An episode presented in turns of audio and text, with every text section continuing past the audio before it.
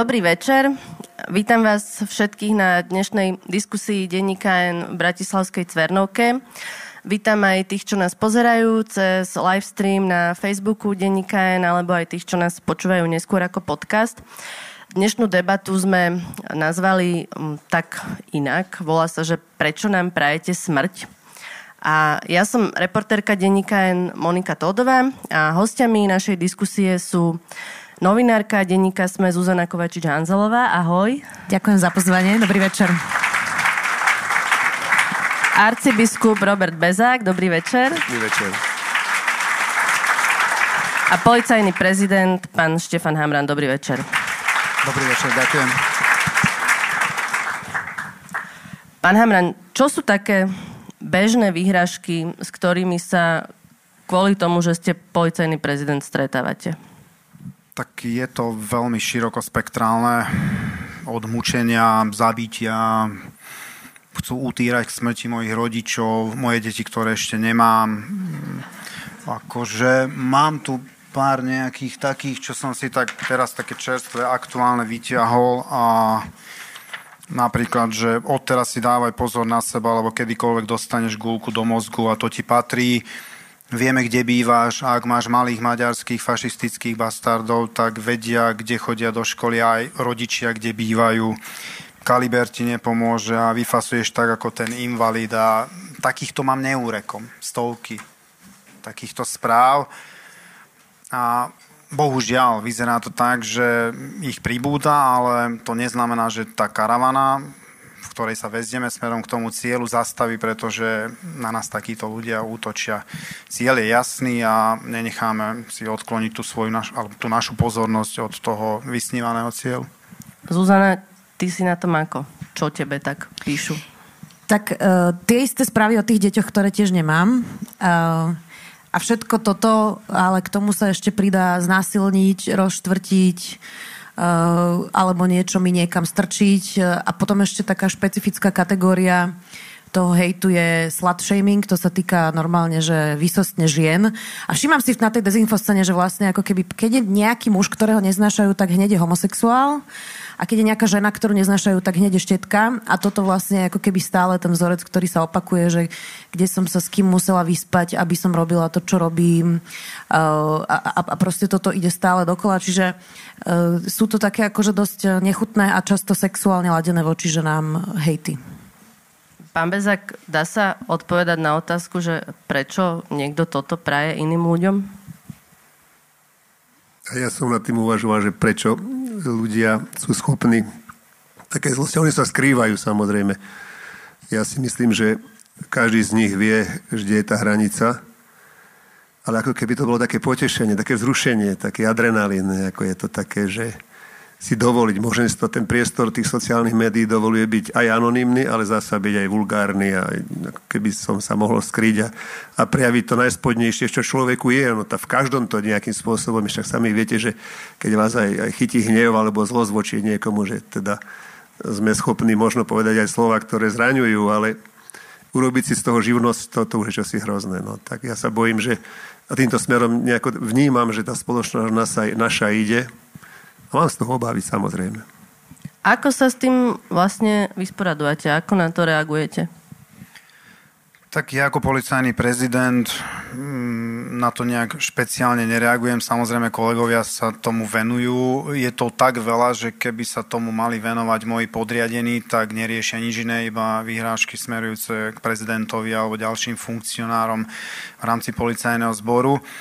Samozrejme, vo vzťahu k občanom je to iné. Ja som to do určitej miery povinný znášať a keď ste policajný prezident, s tým aj musíte rátať, že tá naša spoločnosť je momentálne tak rozdelená a je tam toľko nenávistí, že bolo by naozaj naivné očakávať, že žiadny hejt voči policajnému prezidentovi nebude vyslaný. Takže čo sa dá, to stíhame. Je tam veľmi tenká hranica, by som chcel zdôrazniť, medzi konaním, ktoré má znaky priestupku a trestného činu. V mnohých prípadoch nám to robí naozaj celkom seriózne problémy a nie sme na tej lodi sami. Máme tam aj prokuratúru. My v mnohých prípadoch nemáme identický názor na jednu a tú istú vec. Zuzana, ty na to ako reaguješ? Vieš čo, na väčšinu nejako, akože je to hrozné to povedať, ale že človek si vlastne časom trochu zvykne. A potom na také tie najhoršie, akože ja mám to šťastie, že denník SME platí advokáta môjho a podávame trestné oznámenia, takže vieme vždy ako keby dať predbežné opatrenie na súd, aby sa stiahlo nejaké video.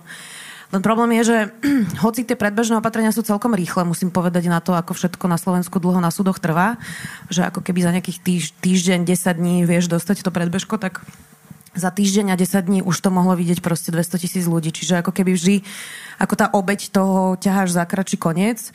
To je prvá vec. A druhá vec je, že ako už sa mi stalo, že som narazila na policajta, ktorý bol fanúšik dezinfoscény. Už sa mi stalo, že ako keby, a to si myslím, že je hĺbší problém, ktorý si musíme zodpovedať, že vlastne ako keby pri tých trestných činoch sa posudzuje vždy, že ujma a musí byť zásadná, ako keby, aby to trestne stíhali, inak to máš dať teda na nejaké civilné konanie a za nejaké ohováranie, ale keď to je teda nejaké, niečo horšie, tak teda oni nemajú celkom ako keby ustálené, že čo to tá veľká ujma je. A tá interpretácia, s ktorou sa ja dokola stretávam, prečo to väčšinou ide na nejaký priestupok a niekto môže dostať len pokutu, hoci sú to opakované hrozné veci, tak tá interpretácia polície a stotožňuje sa s tým aj prokuratúra je, že ak ma nevyhodili z práce alebo môj muž sa so mnou nerozviedol, tak nemám vlastne veľkú újmu, pretože považovali by až za reputačné riziko, keby teda v práci ma niekto teda za to perzekvoval, hej, a podobne. Čiže inými slovami, ako keby keď nemáš idiota šéfa a idiota manžela, tak nemáš veľkú újmu, hej. A ešte tam podľa mňa celá škála toho, čo môže byť veľká újma, od psychickej újmy až po proste reputačnú. A že mám taký pocit, že toto, tým, že tie trestné činy internetové sú veľmi nové, si musíme ako keby spoločnosti zodpovedať aj na generálnej prokuratúre, aj s policajtami a taký nejaký širší stôl, že čo teda ideme robiť, že ak má byť cena za verejnú službu lekárov, hygieničiek, zdravotníkov, ja neviem, kňazov, už ja mám pocit, že všetci tomu ako keby čelíme, kto je vo verejnom priestore, že ak má byť tá cena to, že človek vlastne toto musí znášať a niekto to znáša lepšie a niekto horšie, tak potom to nikto nebude chcieť robiť. Nikto nebude chcieť byť ani policajný prezident, nikto nebude chcieť byť ani lekár, ani sestra, ani hygienička, ktorá ide v Trnave zatvoriť reštauráciu počas pandémie, lebo ju majú otvorenú, hej, čiže ako myslím, že si musíme zodpovedať, že aká má byť cena za verejnú službu. Mne sa teraz zdá priveľká. Máme policajtov, fanúšikov dezinfoscény? Určite áno. Máme. Bohužiaľ, musím konštatovať, že máme.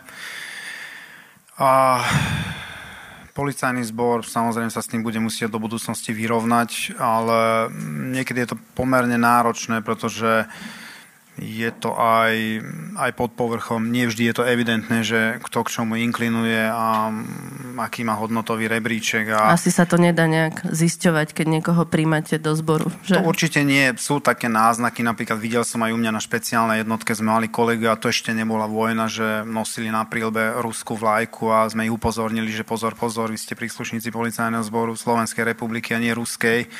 Takže tú vlajku si vymente, nemali by ste sa za ňu hanbiť, takže noste tú, ktorá tam právom patrí, a ak máte také chúťky slúžiť niekde v Rusku, tak nech sa páči, môžete ísť. Takže niektorí to dajú aj najavo, alebo uverejňujú nejaké statusy policajti, takže musíme na to reagovať, ale je to veľmi náročné, lebo nie je to jednoduché, za to vyhadzov momentálne nie je podľa zákona, a viesť niektorých policajtov, ktorí sú vo veku 40 a viac, je pomerne náročné, keď sú evidentne tak nastavení a sú o tom hlboko vnútorne presvedčení.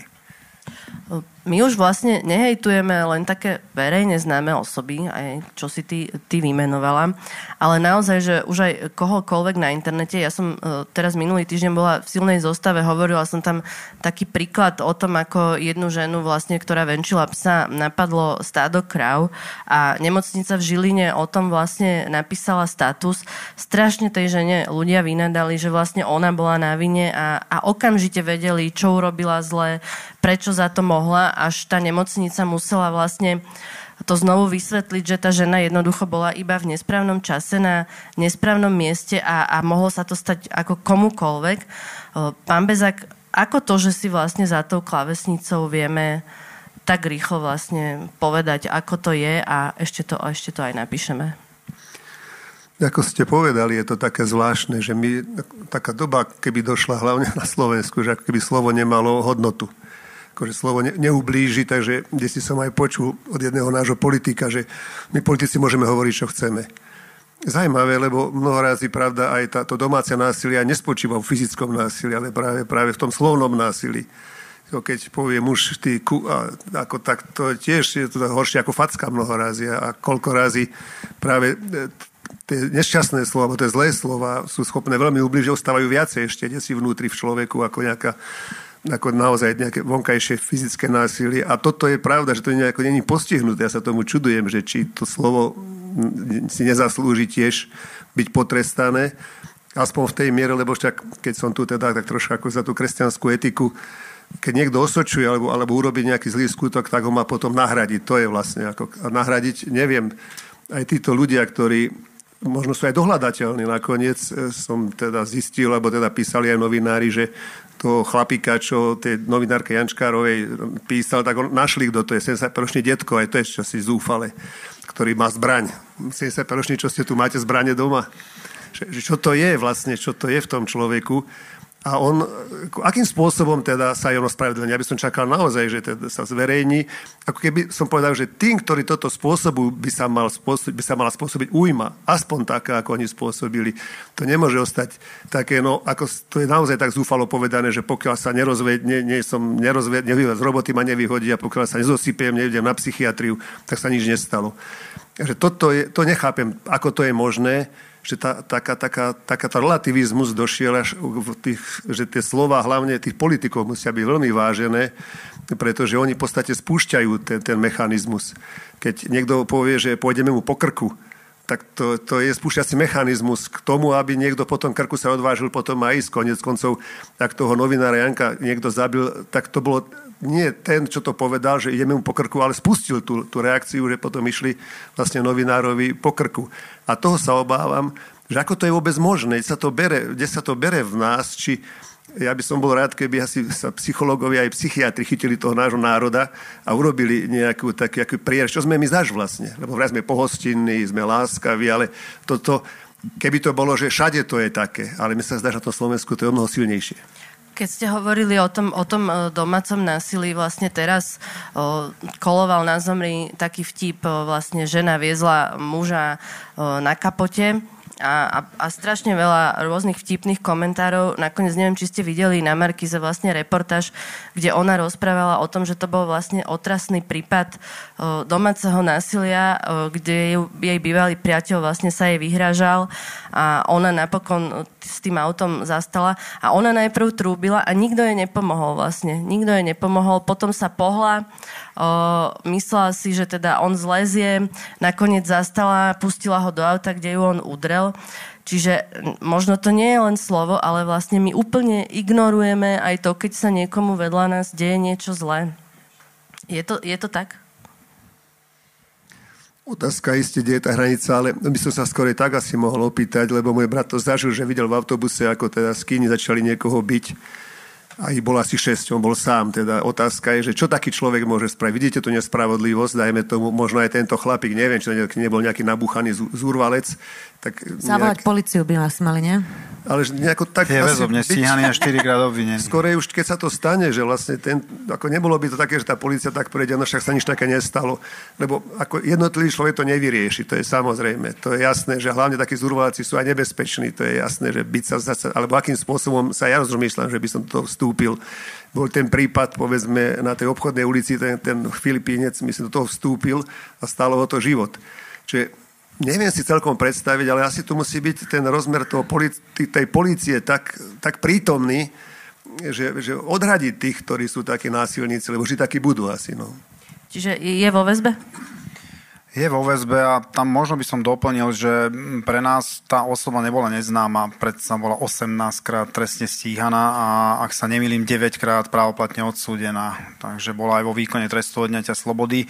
Táto poškodená s ním žila, tuším, od mája roku 22. Je to pre mňa zarážajúce, že niekto s takým človekom vôbec vie zdieľať nejakú spoločnú domácnosť. Ale to je nebudeme vyčítať. Na to sú psychologické vysvetlenie, pán prezident, len to je ako, že tak funguje násilie. V poriadku, ale my sme aj ju stíhali 8-krát. Za čo? No väčšinou za krádeže. To znamená, že... No dobré, ale veď keď niekto aj kradne, môže byť v náročnej situácii, neznamená to, že ho niekto paradox, má pocte. Predposledný prípad, keď volala na políciu, tak samozrejme, že vždy hliadka reagovala, vždy prišla do kontaktu. Prišla tam hliadka, prišli pomôcť, poučili ju, povedala, že nechce spolupracovať s políciou. A teraz citujem, keď vytriezvem, prídem možno na políciu. Ako, my chceme pomôcť, ale niekedy sa nedá. A Štefan Hamran nemá patent a nemá nejaký všeobecný liek na riešenie všetkých problémov tejto spoločnosti. Ja som policajný prezident a nemám všetky kompetencie v rukách. Ja nemôžem vychovávať naše deti v rámci domácnosti, v rámci nášho školského prostredia, kde mimochodom tento rok ideme masívne do nášho školského prostredia, pretože vidíme, že tie deti sú najväčším konzumentom toho toxického a extrémistického obsahu a niečo s tým niekto musí robiť. No tak chceme s tým my robiť ako polícia. My máme kapacity. My jednoducho máme určité kapacity a nemáme šancu riešiť všetky problémy v rámci našej spoločnosti. Preto chceme výrazným spôsobom posilňovať. Pevne dúfame, že k tomu priloží ruku aj vláda, či už tá, alebo akákoľvek budúca a naozaj sa seriózne začne venovať tej vnútornej bezpečnosti v rámci tohto štátu. Zuzana, ty si chcela reagovať ešte na pána Bezáka? Ja som chcela inú tému, vráťme to, lebo toto bolo také nepochopenie domáceho násilia, nie je to dnes naša téma, tak odídem z toho a môžeme to prebrať po skončení.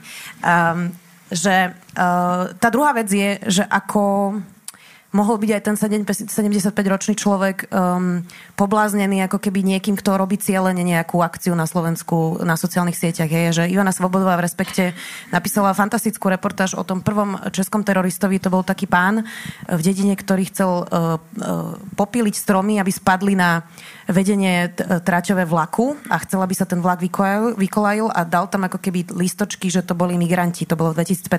Hej, a že ona popísala ten jeho príbeh, ako sa on dostal vlastne do tej dezinformačnej špirály a že sa prosto zbláznil a opisovala tá jeho rodina, oni mali taký veľmi láskyplný vzťah v tej rodine a tá manželka vlastne opisovala, ako on sa uzatvoril do seba, do svojej kancelárie, k svojmu počítaču a že sa proste, že im to zobralo vlastne otca a rodiny, ako keby tie dezinformácie, hej, že čiže jeden aspekt je hate a druhý je ako túto cielená propaganda, ktorá má za úlohu rozdeliť spoločnosť, polarizovať ju a ktorá má za úlohu proste destabilizovať Slovensko a slovenskú demokraciu. Je. Čiže to sú ako rôzne typy, že on možno je chudák pobláznený. Ja neviem, ja ho nepoznám, len môže to tak byť.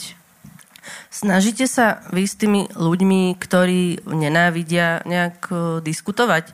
Odpisovať napríklad, lebo priznám sa, že ja občas odpíšem, aj som si tuto priniesla takú jednu moju odpoveď jednej pani. Prečítam teda len tú odpoveď. Dobrý deň, pani Viktória, prečo ste taká vulgárna? Nie som ani špina, ani zapredaná a ani sme si nepotýkali. Som obyčajná novinárka a robím si svoju prácu. Ak nesúhlasíte s nejakými názormi, dá sa to povedať aj slušne. Aj doma sa tak správate? A prečo vám prekážajú LGBTI plus ľudia? Sú to rovnakí ľudia ako všetci ostatní? Skúste sa zamyslieť nad láskou k blížnemu a nie takto škaredo písať novinárke. Vy ste frustrovaná zo života a ja si to takto v sobotu od vás zliznem. Veď sa zamyslite. Píšeme o zlyhaniach všetkých politikov aj o pánovi Pelegrinim. Pekný víkend ešte. Je to zbytočné? Iba, odpísala ti niečo? Iba som si uľavila. Pomohlo? Odpísala? Nie. Tak ja mne to asi pomohlo, neviem. Ja preto neodpisujem, lebo strávil by som tým 18 hodín denne a na to jednoducho nemám čas, aby som takýmto ľuďom odpisoval. Ako som už spomínal, nie som tu nejaký super výchovný prvok v rámci tejto spoločnosti. Som policajný prezident a keby som týmto trávil svoj pracovný čas alebo aj voľný, tak by mi ho úplne vytesnil. Ja na to neodpisujem.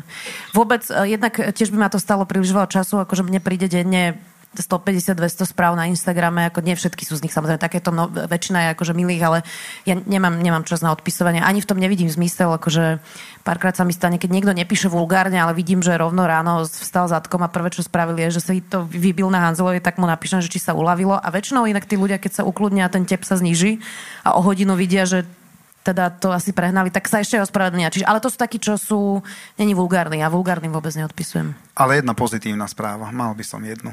Že výrazne viac pozitívnych správ mi chodí ako negatívnych. A to ma teší. Takže na Slovensku máme množstvo slušných ľudí, to je evidentné z tej mojej korešpondencie, aj mailovej, aj na sociálnych sieťach, takže veľmi veľa ľudí nám píše, aby sme vydržali a naozaj nám držia palce, takže to zasa naplňa toho človeka takým dobrým pocitom a že to dáva zmysel. Pán Bezák, ako sa rozprávať s ľuďmi, ktorí sú plní hnevu a dá sa vôbec zo spoločnosti vyliečiť hnev? Ten zlý hnev už asi ťažko, lebo to už je taká psychická psychiatrická až újma, keď niekto už potrebuje naozaj takéto písať, že a všetky tie zabijem a neviem čo je, tie sexuálne všelijaké hlúpe výrazy. To je ťažko, viete, že keď do nejakého priestora, by som to povedal, keď sa približte k ohňu.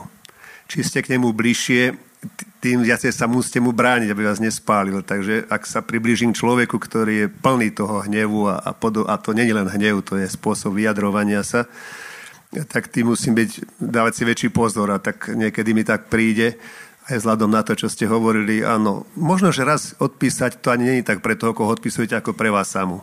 To, čo ste povedali, že chcem byť slušný, lebo tuto, kde si to musí začínať. Ja toho človeka, ktorý v sebe má ten zlý hnev, tú nenávisť, asi nepremením úsmevom, bo možno ešte viac ho vydráždim. A ešte bude, chuť to už potom je dobre, keď má niekto 2 metre a 100 kg aspoň, aby som sa teda, tak ja sa asi dúfam obránim, pokiaľ ich nebude viacej. Že tam ako keby fungovala len sila. Možno, že preto, ako sme hovorili, že vy ženy máte s tým väčší problém v tom zmysle, že ako keby voči mužom, neviem, či to je pravda, či to tak ako cítite aj vy, ale hovoríte, že vám chodia dobré správičky, dobré blogy. Vám nechodia asi až také dobré. Nie, chodia, ale chodia. Tak potom dobre, jasne. Ale niekedy ako keby to tak bolo, že voči tým ženám, keďže sú slabšie, si dovolím viacej a voči tomu mužovi, lebo som tiež videl taký žart, ako tiež taký šofér vystúpil z auta a teda išiel, lebo ten ho nedal prednosť. No a keď vystúpil z auta, ten, čo nedal prednosť, taký dvojmetrový chlap, tak ten prepačte a ušiel do auta. Takže neviem, či toto je dôvod, že by sme mali byť tu na Slovensku tí, ktorí chceme slušnosť, mať aspoň 2 metre a 100 kg. A tí, čo chceme byť vo verejnom priestore. Áno, aby boli teda takí ako chlapiska, každý sa bojí. Ale obávam sa toho, že aj tá slušnosť, niekedy, tak mi jeden priateľ hovorí, že keď sa stretneš so zlým a vidíš, že to nemá zmysel, odíď odtiaľ. Akože otoč sa zlému chrbtom. Len dúfajme, že toho zla nebude toľko, aby sa len jeden človek neotáčal chrbtom. Že v podstate spoločnosť ako taká by sa mala otočiť chrbtom a všetci tí, ktorí používajú, lebo ja keď sledujem aj tie nedeľné relácie, alebo tie, ktoré sú diskusné, ako vedia byť tí politici voči sebe jedovití a oni vlastne spúšťajú potom ten mechanizmus, lebo keď to môžu oni, tak ten jednoduchý človek to urobí tiež. Keď niekto povie, že pôjdeme po krku mu a teda dajme tomu, že naozaj, čo to znamená ísť po krku, veď to je zlé vyjadrenie. V tom osobnom rozhovore, keby mi niekto povedal, že pôjdem ti po krku, tak by som nebol spokojný. Takže ako to je vyjadrenie do publika, to je veľmi konkrétne vyjadrenie. Možno, že vtedy by bolo dobre povedať si tak, ako dnes vypnúť kamery a odísť odtiaľ preč. Ako nejaký spôsob, ako týchto ľudí, nedať šancu týmto ľuďom, tak ako to urobila koniec koncov aj tá pani novinárka, že nepustila Blahu donútra. To je riešenie. Lebo čo tam inšie by šiel robiť, len púšťať tie svoje jedovaté sliny. A tým viacej, že to Slovensko sa tým jedom naplní, to je samozrejme. Takže niekedy tá slušnosť neznamená, že za každým odpovedať, ale sa vzdialiť. Poďme k tomu, čo ste aj vy už povedali, že či si to slovo nezaslúži byť potrestané. Tak ako to je s tým vlastne stíhaním? Nezaslúži si byť potrestané? Tak v mnohých prípadoch sa snažíme samozrejme stíhať tie skutky, kde je naplnená skutková podstata, napríklad nebezpečného vyhrážania, tak tam samozrejme stíhame, ale tam, kde to nie je a nenaplňa to tú skutkovú podstatu, tak nie. Okrem toho má to v rukách ten vyšetrovateľ, ktorý je procesne samostatný, v podstate koná podľa zákona a pokynov dozorujúceho prokurátora. Takže ja ako policajný prezident na to nemám v podstate vplyv. Samozrejme, že snažíme sa tých policajtov usmerňovať tým, že stáva sa mi v sobotu, v nedeľu, zdvihnem telefón, volám, riešim. Mimochodom, my sme už volali takto cez víkend kvôli jednej vyhrážke. To znamená, že zaujímam sa o to, čo zachytím ja vo verejnom priestore, tak volám riaditeľovi Národnej kriminálnej agentúry, či to máme zachytené, či to podchytené, či to riešite, chlapci, povedem, že áno, v poriadku, ak nie, chlapci, riešte, pretože je to vonku v médiách, vidie to, proste to, že ste to doteraz neregistrovali, lebo najväčší problém je, že tá dôvera medzi občanmi a políciou. My vieme, že v 18. bola tá dôvera na bode mrazu. Vieme, čo sa stalo, bol zavraždený novinár, Vieme, kto bol za to čiastočne zodpovedný, ako tu fungovala polícia, tá polícia pomoc neposkytla. My sme tú dôveru kompletne stratili. Boli sme úplne poslední v Európe.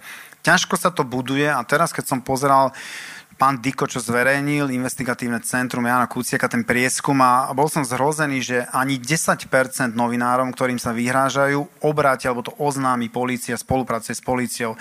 To je žalostné malé číslo.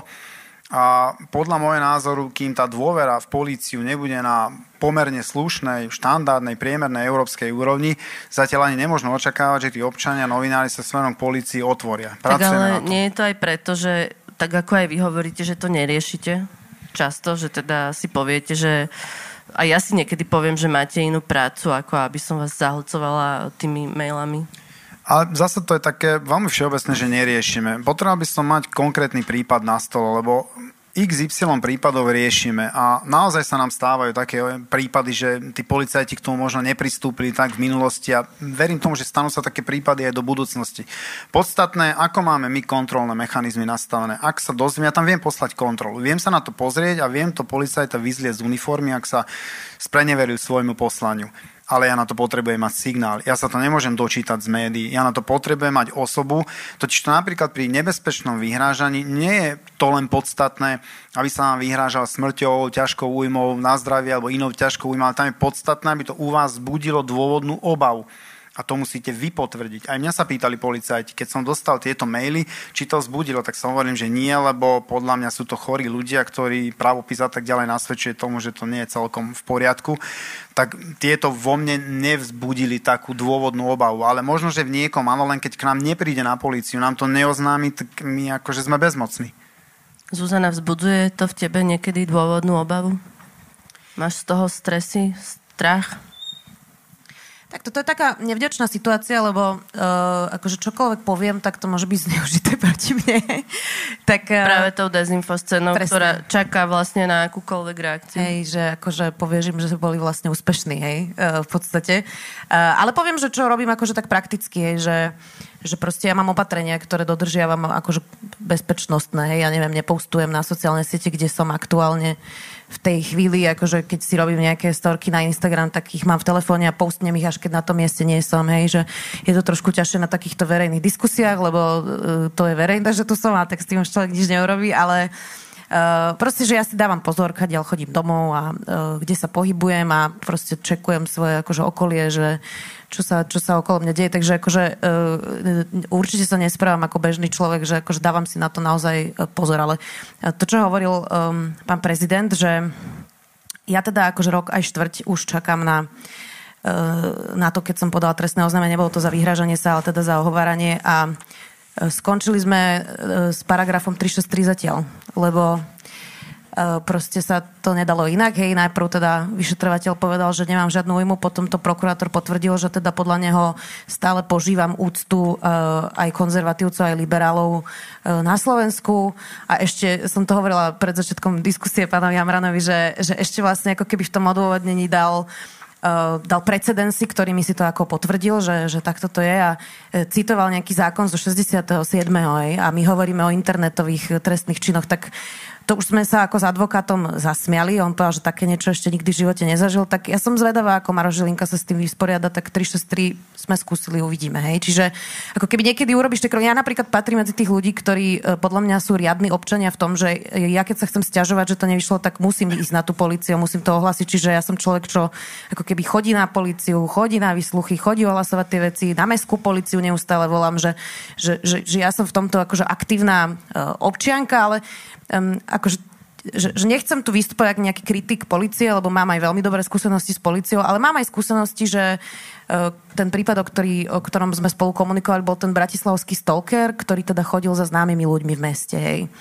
A teraz, že napríklad vďaka Bohu, že o tom písal vlastne Nový čas, lebo ja keby som to nevedela, že takýto človek sa pohybuje v meste, tak on prišiel za mnou a ja proste by som zinfarktovala, hej, že našťastie už som vedela, že o čo proste ide, on si prisadol k môjmu stolu a proste vyzeral úplne nepríčetne a teraz, že presne k tomu, že keď má niekto 2 metra a 100 kg, tak je úplne v inej situácii, akože Michal Havran blahosklonne vykrikoval po internete, že ako to je psychicky chorý človek a ako on sa s ním v pohode porozprával. Tak on má 2 metre a 120 kg, hej. Ako myslím, že luxusná pozícia. Štefan Chrapa tento myslel dobre, on je akože zlatý človek naozaj, ale tiež hovoril, že ako on sa s ním porozprával. A zobral ho na obed, tuším, alebo niečo také. Áno, teraz ja hovorím si, že chlapci ako...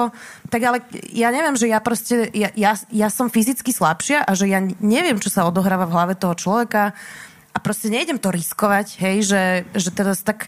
No a zavolala som políciu, teda ako, bolo to celkom rýchle, prišla jedna hliadka, druhá hliadka, spisovali sme to a policajt mi hovorí, že on vám nič neurobí a ja, že tak viete to, že či mi nič neurobí, že ja neviem, on bol vážny psychiatrický pacient, hej, mne ho je veľmi ľúto, ale ja neviem, či mi niečo neurobí, hej, a že tak, to sú také akože veci, že... Akože viem si predstaviť, že by bolo trochu viac empatie zo strany polície aj prokuratúry, že ako niekedy tam chýba taká tá ľudskosť, že ako ty máš všetko vydržať, hej, že nemyslím si, že máme všetko vydržať a že myslím si, že ten policajt mi mal povedať, že mrzí ma to, vidím, že máte strach a sme tu pre vás, budeme tu hliadkovať, hej, a skončili by sme a bolo by to lepšie ako to, že on mi povedal, ale však on vám nič neurobí, hej, že tak trošku empatie, ako mám pocit, že chýba na všetkých tých frontoch, hej. Pán Bezák, čiže nie je láska k blížnemu vždy, hej? V každej situácii. Netreba to s ňou preháňať. Isté.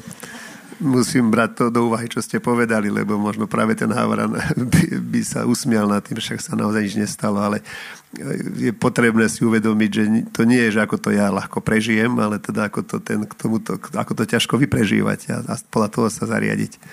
Samozrejme. A tá láska blížnemu, ono to tak je, že dobre sa vráti tomu, kto je voči vám dobrý. Ťažko sa to vrácia voči tomu, kto vám naozaj a sa vám vstúpi do cesty a naozaj, že idete v reštaurácii, niekto si prisadne ku mňa a teraz ja cudzí človek. Takisto, keď hovoríte aj o tom internete, veď to sú všetko neznámi ľudia, ale tak sa správajú k vám ako tak familiárne jedová, to by som povedal. To je to nechutné. Takéto ťapkanie po pleci, ale také zlomyselné. Prečo by som to mal zniesť? Tak nejaká slušná vzdialenosť sa hovorí, že aj keď sa rozprávame, tak nemáme tvár na tvári. Je to nepríjemné. A toto mi prípada, že my tak síce hovoríme také veci veľmi také, myslím, že mikro, ale v tom veľkom priestore ja tak rozmýšľam, že tie sociálne siete vôbec, to, že ako to je ľahko dnes sa k všetkému vyjadrovať. Ja sa tiež len niekedy zo zvedavosti čítam tie blogy, potom na niektorých sa zabávam, niektoré sú naozaj jedovaté a je to také dobré čítanie. Vynecháva človek svetovú literatúru, lebo toto je niekedy zaujímavejšie, ale hlavne keď sú také tie poznámky na politikov, to sa dobre číta. Ale takto čítam naozaj, nie, že by som sa tešil z toho. Niekedy mi pripadajú aj tie vyjadrenia také zlé. Ja skôr obdivujem tých, a to je to, keď sa vrátim späť k tej slušnosti, aj tej láske k blížnemu, keď niekto dokáže si zachovať, nie že odstup, ale dokáže zachovať tú vnútorný pokoj. To je ťažké. Ja som takú jednu vetu čítal a sa mi stalo takým motom života, že bol taký silný, alebo povedzme to už v obecnosti, že bola taká silná, že mohla zostať pokojná. Lebo to je práve to, čo teraz aj vy spomínate, Zuzka, že teda príde ten človek, ako sa má zachovať. Možno sa roztria, samozrejme, a možno, že to je ako s tým psíkom, keď vidíš, sa bojíte, tedy práve do vás skočí. Len dá sa to naučiť a to sa nejaký tak pýtam, že vôbec môžem sa vytrénovať. Viete, že vy policajti máte teda tie kontrakonfliktné tie týmy, ktoré dajme tomu aj teraz boli. Ja by som bol zvedavý, že ako ich trénujete vlastne, aby v tom konflikte sa nečali mlátiť, lebo to sú dobrí chlapi. Tam sú inak aj ženy. Paradoxne tam je dosť veľa žien. Tak, ja by som bol zvedavý, že to sa tak pýta, keď už budeme s vami, lebo sa mi ináč nepodarí, ako to trénujete tých antikonflikťákov? Tak majú na to výcvik a samozrejme je to skôr o tej komunikácii. Tam sú to skôr komunikačné cvičenia, lebo tam to nie je o tom, že teda... Nebijú ich a oni potom musia byť spokojní. Samozrejme, Nie, práve sa snažíme zabrániť tomu, aby k nejakej bitke vôbec došlo, takže všetko sa to odohráva v tej verbálnej rovine a je to o tej psychike, takže a tam sa nám tie dievčatá naozaj viac osvedčili, lebo dievčatá vedia lepšie komunikovať. To znamená, lepšie tlmia to napätie v rámci verbálnej komunikácie ako muži. Muži sú prvkejší a skôr aj ten policajt samozrejme stratí tie nervy a potom je koniec antikonfliktného týmu. Čiže keď by nejaká stalkerka by prišla ku mňa, môže byť spokojnejší, lebo akože so ženami to je ľahšie ako s mužmi. Ale toto je pre mňa teda tá otázka, lebo je to veľmi aj praktická vec, keď si tak uvedomíte, že Stretávame sa s tým dennodenne, dá sa už nespovedať cez tie siete, aj televíziu, aj teda aj vy hovoríte o osobných skúsenostiach. A ja sa sám seba pýtam, že ako aj v tom rodinnom živote sami viete, aké to je niekedy ťažké, keď ten partner vie, čo má povedať. Ako trafiť to bolavé miestečko. A teraz, aby som neodpovedal rovnako, a to sú také malé priestory, a toto, keď sa dejú vo veľkom, a je to taký, ako doslova, že útok až na život, dá sa povedať, ísť po krku, alebo také tie vyhrážky a tie hnusné slová k tomu, tak je to pre mňa, neviem, čím na to my Slováci máme vôbec, my sme taký emotívny národ, my sme tak skoro, že ja keď som, tež takú spomienku mám, lebo pre mňa je to taká otázka, aj taká, aby som povedal, že globálna, čo sa týka nás Slovákov, že akí sme my vlastne my ľudia. Ja som bol 2 roky na vojne, aj v českom prostredí, aj boli tam aj Slováci. Slováci sa šule mlátili, Češi diskutovali. Ja som nevidel českých chlapcov sa spolu byť. Slováci sa bili do krvi a potom, keď sa už dobili, potom sa objímali, jož aby sme kamaráti z dediny. Tak to som tomu celkom nerozumel. Neviem, že či to naša taká mentalita není, že ako keby sme nevedeli zachovať ten stred v tom našom národe.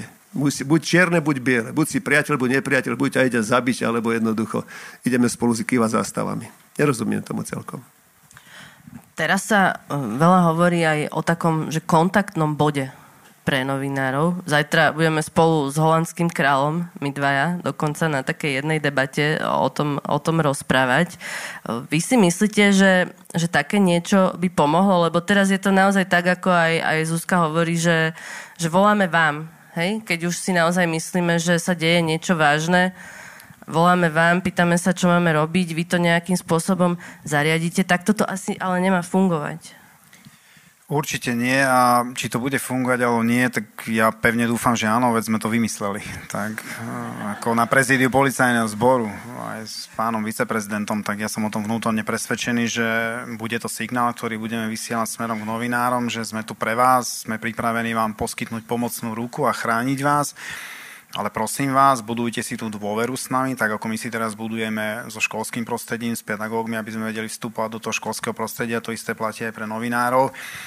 A v stredu mám stretnutie s pánom Díkom z investigatívneho centra Jana Kuciaka a s ďalšími 2 holandskými kolegami, s ktorými budeme diskutovať aj na tému, ako to funguje u nich. Sú pred nami, to je evidentné, ale nalajme si čistého, je tam úplne iná politická scéna, je tam úplne inak nastavená politická kultúra, aj samotná tá mentalita toho národa je iná, takže podľa mňa u nás to nebude až také jednoduché, ale... No veď toto, vy zriadíte kontaktný bod, po septembri sa tým kontaktným policajtom stane nejaký Kučerka, tak ako to bude celé úplne zbytočné, nie? Tak ja to viem garantovať dovtedy, kým som policajný prezident, akože to už naozaj odo mňa nemôžete očakávať, keď ma vyhodia ako špinavé prádlo, aby som zodpovedal za to, akým spôsobom budú fungovať kontaktné pracoviská. Ak tu budem, môžeme garantovať, že poskytneme pomoc novinárom. Ja som to niekoľkokrát verejne komunikoval, aj som sa poďakoval celej novinárskej komunite a nie všetci mi to prijali. Naozaj. Napriek tomu som vyslal signál, že všetkým ďakujem. Najmä tým investigatívnym novinárom, ktorí súplovali prácu polície, keď bola unesená. To znamená, že my sme vďační tým novinárom a chceli by sme im aj na Slovensku vytvárať také podmienky, aby sa cítili bezpečne, aby slobodne mohli písať o tom, čo našu spoločnosť posúva dopredu.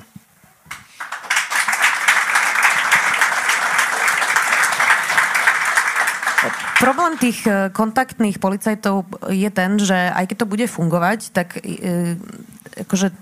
Presne to, čo ste hovorili na začiatku, že dojde ti 200 tých správ, nevieš vyhodnotiť, ktorú z nich ten, ako niekto myslí vážne, že ako keby strašne ťažko je navnímať, že čo už je teda tá hrozba, každý to má tiež ešte nejako inak akože postavené, čiže akože okrem toho, čo je fajn, super, že to robíte, je to plná dôležitá vec, tak druhá je, že ako vyhodnocovať vlastne to riziko, lebo keď tých správ príde tak veľa, tak ako jeden z nich môže byť, že to myslí vážne. A nevieš to vyhodnotiť. Asi sa to nebude týkať len nejakého online, nie? Lebo tak tých hrozieb, ktoré novinári zažívajú, je viac. Všimneš si nejaké podozrivé autá, podozrivých ľudí pred domom a podobne. A už vieš možno, komu to máš hlásiť.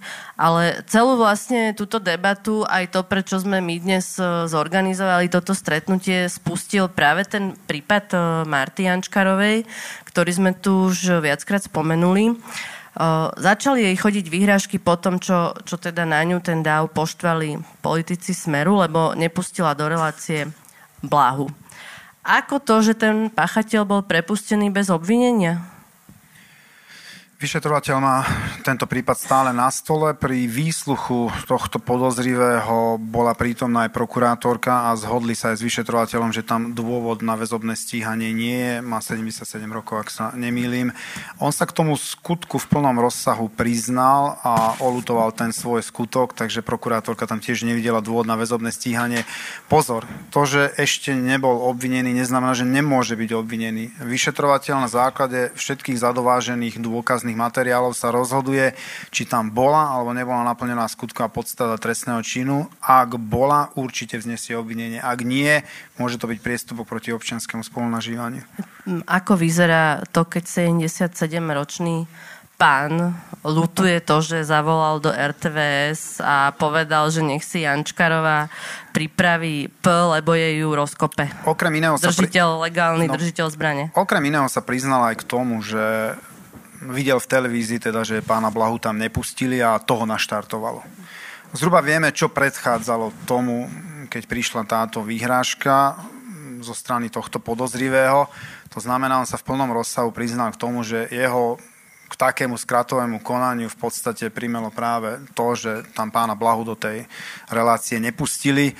Ale to neznamená, ešte raz dôrazňujem, že nebude možno vznesené obvinenie. Ale nerad by som predbiehal, lebo vyšetrovateľ to vyšetruje. Okrem toho, my sme sa tam nedostali včas. My sme vtedy nevedeli, či tie dva prípady, aj ten mail a aj ten telefonát, nie sú spojené prípady a nie je tam jeden a ten istý páchateľ.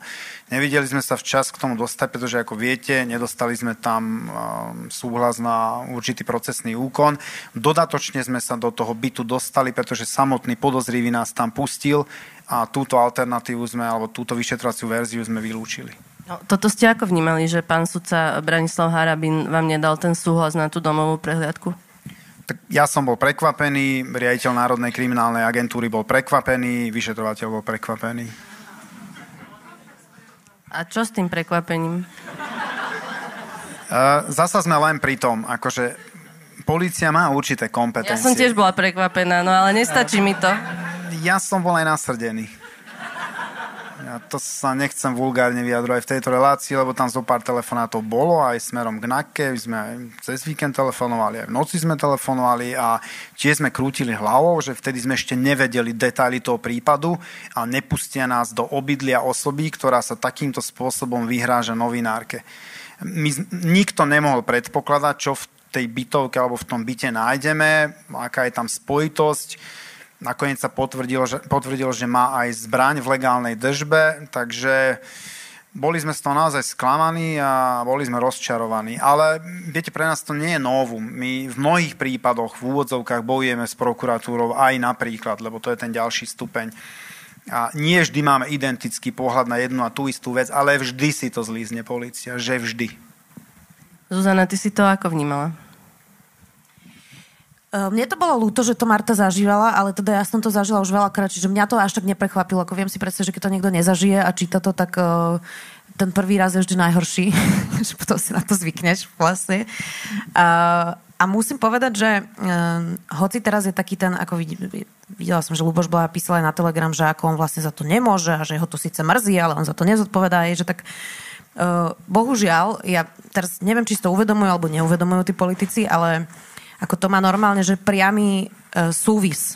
Hej, že ja napríklad, keď nesledujem niektoré kanály, tak viem, že o mne niekto niečo napísal, pretože zrazu, ako keby ti začnú pípať e-maily, správy, vieš, a teraz vidím, že asi to bude Ľuboš Blaha, tak si pozriem, že čo napísal, hej, alebo že Refresher o mne napísal článok, to je inak, akože musím povedať, že krem de la krem Refresher, keď napíše článok, tam tí mladí, to je úplne zúrivé, takže dobre, tak pozriem Refresher, hej, alebo niekto ďalší, čiže ako a teraz, že aby sme neboli, že Ľuboš Blaha, Jožo Pročko, je jeden z dôvodov, prečo ja som minulý rok v decembri odišla z Facebooku, lebo mi venoval niekoľko statusov, bolo to odporné a ľudia pod tým statusom mi želali podobné veci ako fanúšikovia Ľuboša Blahu, hej, čiže to je, že to má normálne priamy súvis a ak si politici myslia, že to nemá priamy súvis, tak ja by som im odporúčala, aby si to vyskúšali, to, čo robia, ako keby na svojej koži, hej.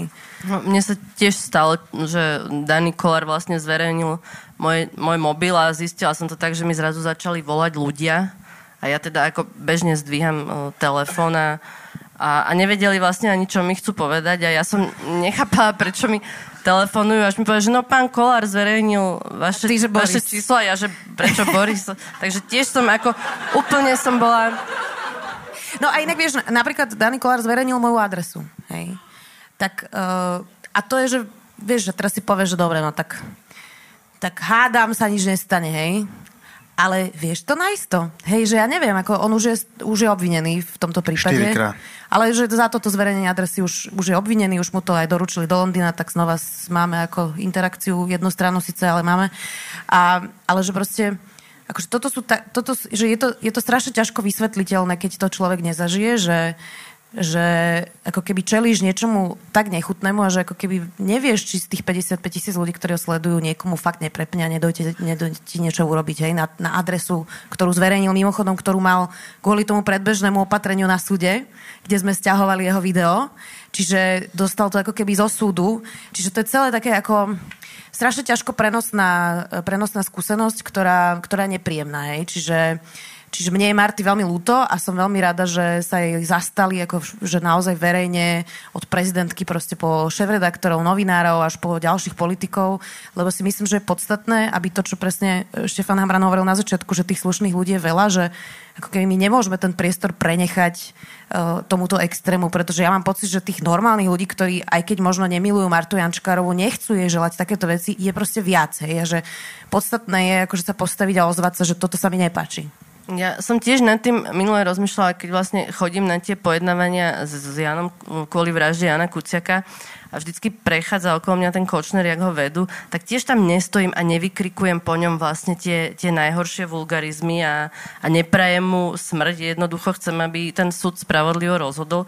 Čiže my sa vlastne aj k tým ľuďom, ku ktorým možno ani sa nechceme, tak stále sa správame ako tak slušne. Toto je ten rozdiel?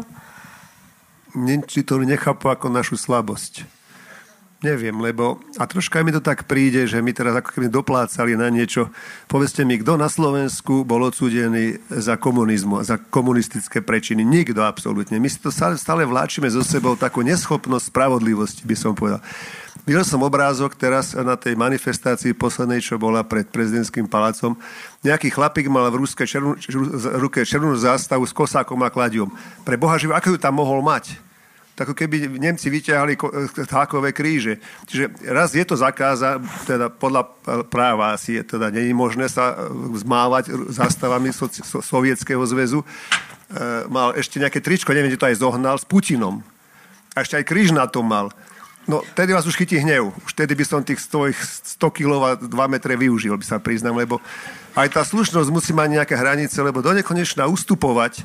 Ja si myslím, že aj tá polícia vôbec aj sa snaží byť slušná, ale niekedy aj treba stiahnuť na ten konfliktný tím. Nech to teda...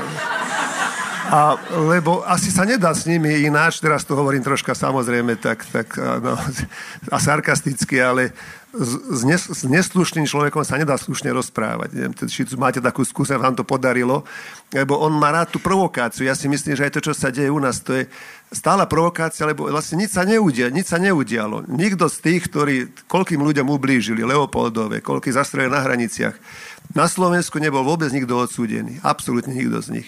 Čiže my nevieme byť spravodliví. My sme si mysleli, že však nás sa na to prepečí. Ja keď teda aj počúvam aj vyjadrenia tých našich politikov, oni sa vôbec neboja, čo povedia. Oni si neuvedomujú, že ako lídri, nech som hovoril elity, lebo to je veľmi silné slovo, ako tí, ktorí teda vedú ten národ, majú najväčšiu povinnosť. A tu by som mohol povedať kresťanské, že beda tomu, z koho porušenie pochádza.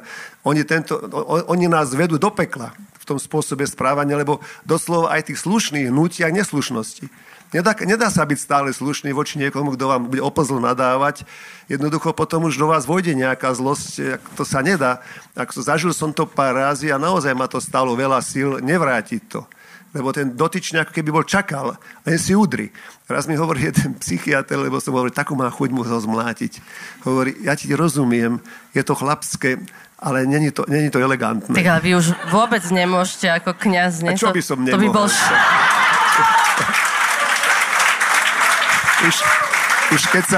Už keď sa nedá ináč... To by bol škandál. Bol by, ale však ja mi hovoril, keď to už chceš spraviť, tak chod za roh s ním. takže aby to nikto nevidel. Tak to by som asi tak odporúčil aj policajtom, že keď už nefunguje to a už ho máte tam 3, 4, 5 krát, zoberte ho kde si, ale však len za ucho vyťahať, nie? Ako, Ježiš, ja dúfam, že taká situačná správa nebude medzi mojimi, že riešime pána Bezáka. Prosím, nie. Tak ak spravím niečo zlého, tak môžete ma za uši vyťahať, hej. Ale niekedy tá slušnosť naozaj pripadá mi z tej druhej strany, lebo mne to tak potom prišlo aj u tých ľudí, ktorí, povedzme, za komunizmu si užívali, že sme zbabili. Im nič nehrozí jednoducho. Môžu pokračovať ďalej. Keď si pozriete, kto toho najviac robí, to sú ľudia ako keby z minulosti. Ja sa aj tomu Blahovi čudujem, že mal 10 rokov, keď padol komunizmus. Kde na to chodí, má také komunistické zmýšľanie? Ja rozumiem, že to bolo aj vtipné, ale teda mali sme tu už časy, keď policajti beztrestne mlátili rómske osady, aby som bola veľmi nerada, aby sme sa už teraz k tomuto vrátili. A veľmi by som bola nerada, keby policajti za rohom niekoho mlátili, to je, myslím, blbý nápad, ale ja musím povedať, že mám ako opačnú... Teraz vám napíšu, že ale pán Bezák povedal v diskusii denníka N, že môžeme. Že môžeme, to požehná. A ešte ako biskup, takže to si ako... Áno. Aj tak mám aj za gestapa, takže radšej sa takým praktikám vyhýbam. Ale inú vec som chcela dodať, že trochu nesúhlasím s pánom Bezákom v tom, že sa na to ako keby nedá reagovať. Ja si myslím, že sú dva rozdiely, hej, že internet absolútne nemá to zmysel, hej.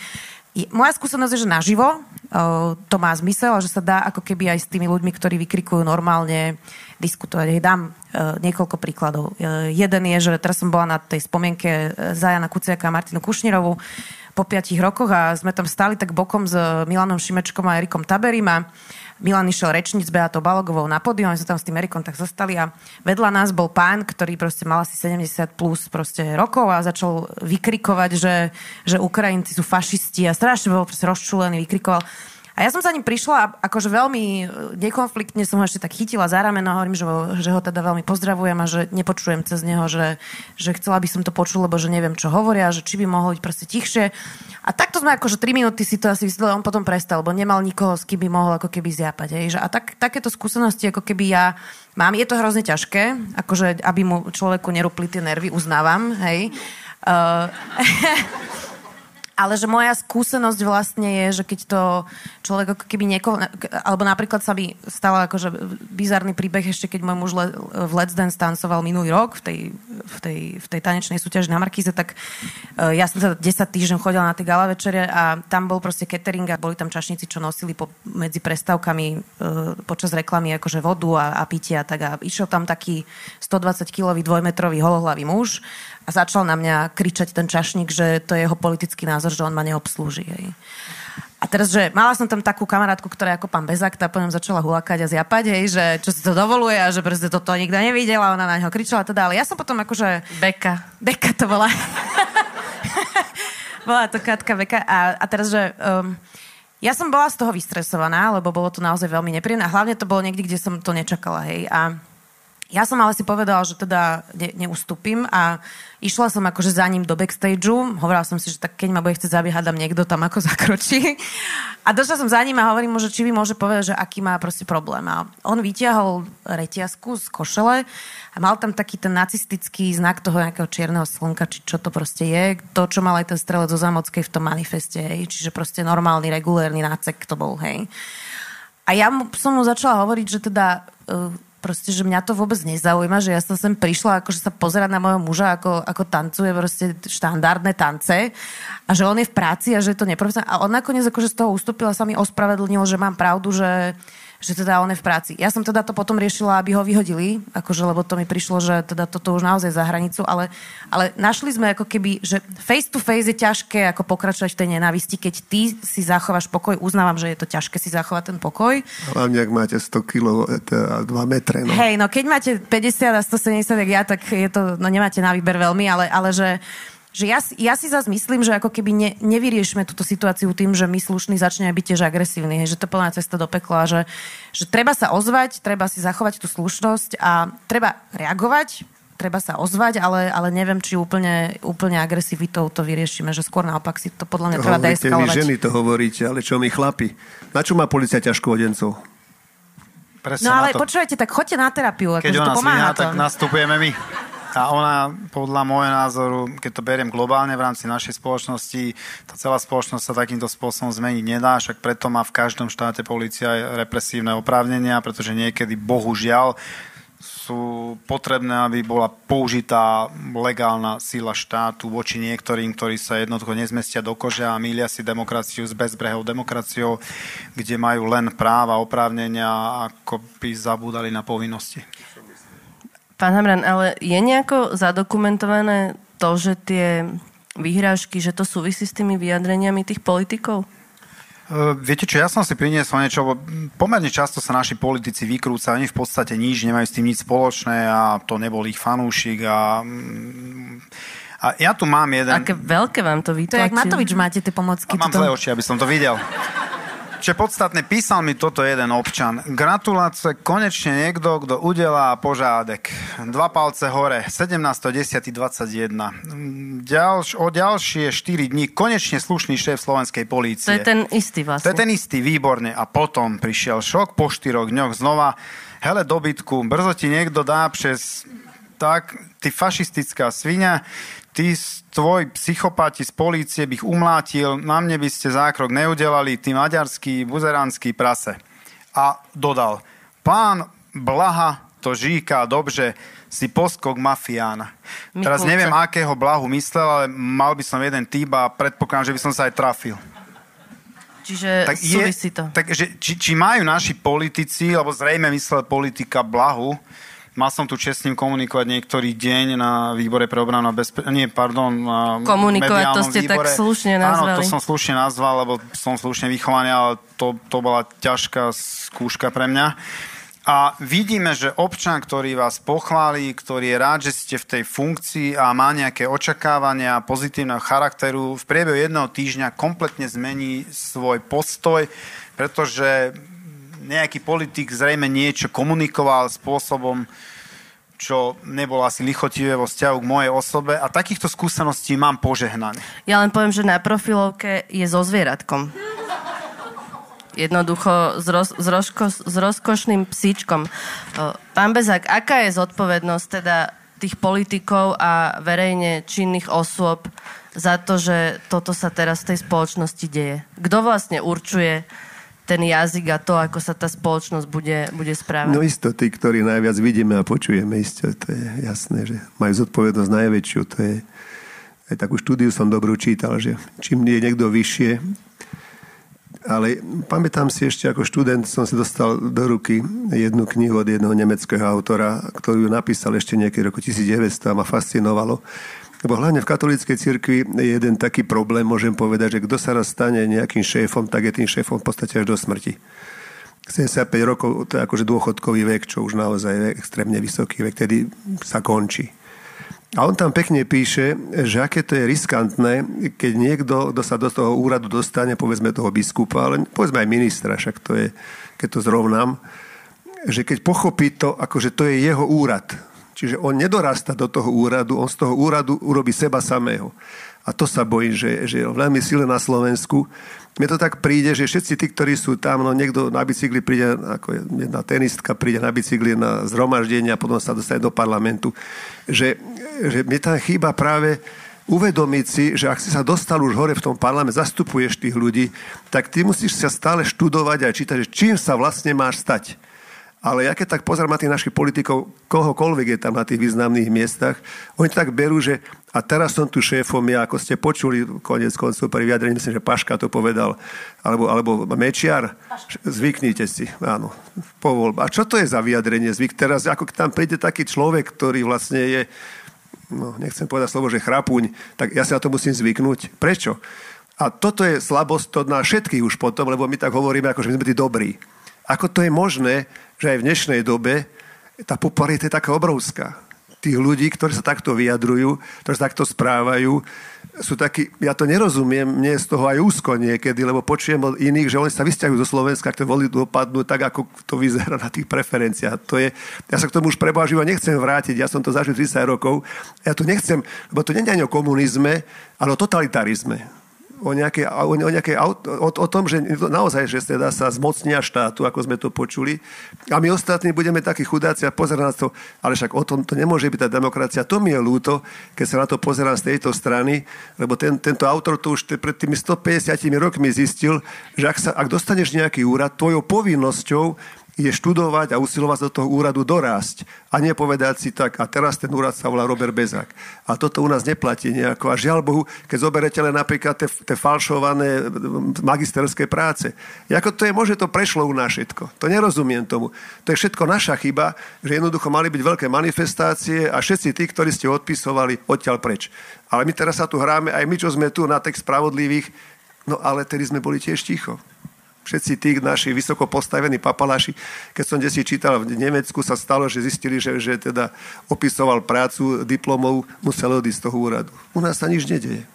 Nie je to tak. A nemyslíte si, že keď je tá situácia v spoločnosti takáto vlastne, aká je dnes, že aj cirkev by mala niečo povedať? Áno, lebo samozrejme. Mne sa zdá, že vlastne tí predstavitelia, oni sa vyhýbajú takýmto situáciám a takýmto témam, pokým naozaj nie sú v parlamente interrupcie alebo podobné veci, vtedy sú ochotní písať pastierské listy. Teraz napríklad nie je čas napísať pastierský list? S tým súhlasím, aj ma to hnevá, lebo čakal by som naozaj, že teda ak má cirkev byť tak si ochranou morálky, tak teraz tá morálka je chorá. Ako to, že nič také nečítame, žiadne vyjadrenie, povedzme, tých našich biskupov, tých šéfov. Alebo to oni tiež tak pochopili, že stačí, keď sú tam tie ich mená. A toto je veľmi nebezpečné a nešťastie. Na druhej strane, ako naozaj tá slušnosť je aj otázka ako keby nášho psychického zdravia. Ak nebudeme si ju držať, ja tu hovoril o nejakých bitkách, ale samozrejme, berte to, že trocha som tu rozvíril hladinu, čo sa mi aj páči, ale ja by som teraz než nikoho, neviem si predstaviť, že by som niekoho mal byť fackať, mne to je cudzie jednoducho, že niekomu ublížiť, aj slovne. Samozrejme, mne tie slova, aj tie hnusné, vulgárne slova nikdy nešli z úst. Mne to nepripadá, akože toto je vyjadrenie. Ja som raz na vojne, ešte keď som bol ako kňaz, tak ten kapitán predo mňa hnusne zahrešil a potom povedal, farár, prepáč, ale my chlapi takto rozprávame. Ja mu hovorím, viete čo, toto není znak chlapa, to dokáže rozprávať každý takto hlúpo ako vy, ale nepoveda to je znak chlapa. Ostal ticho, lebo toto je niečo, čo mi tu chýba, aj od cirkvi, áno, to máte pravdu. Nechápem, prečo je teraz ticho, za týchto okolností napríklad. Bolo 5. výročie toho Janka Kuciaka, teda jeho snúbenice. A ďalšie veci ešte, a ja som ešte žiadny nejaký list o tom, nič, ja neviem, nerozumiem tomu. Že čo to má znamenať, tak to je hanba, ale čo tým chcem potom povedať, tak už potom sme tak chorí, že už ako nevieme reagovať, takže chvála Bohu, že vy novinári sa ešte o to snažíte. Aj keď vás to stojí to, čo stojí, no ale tak možno to je to vaše určenie z neba, že treba bojovať a ukazovať a písať a nebáť sa toho, keď to tí druhí nerobia, ktorí by to mali robiť. Takže dúfam, že ste dorastli do tej svojej novinárskej úlohy.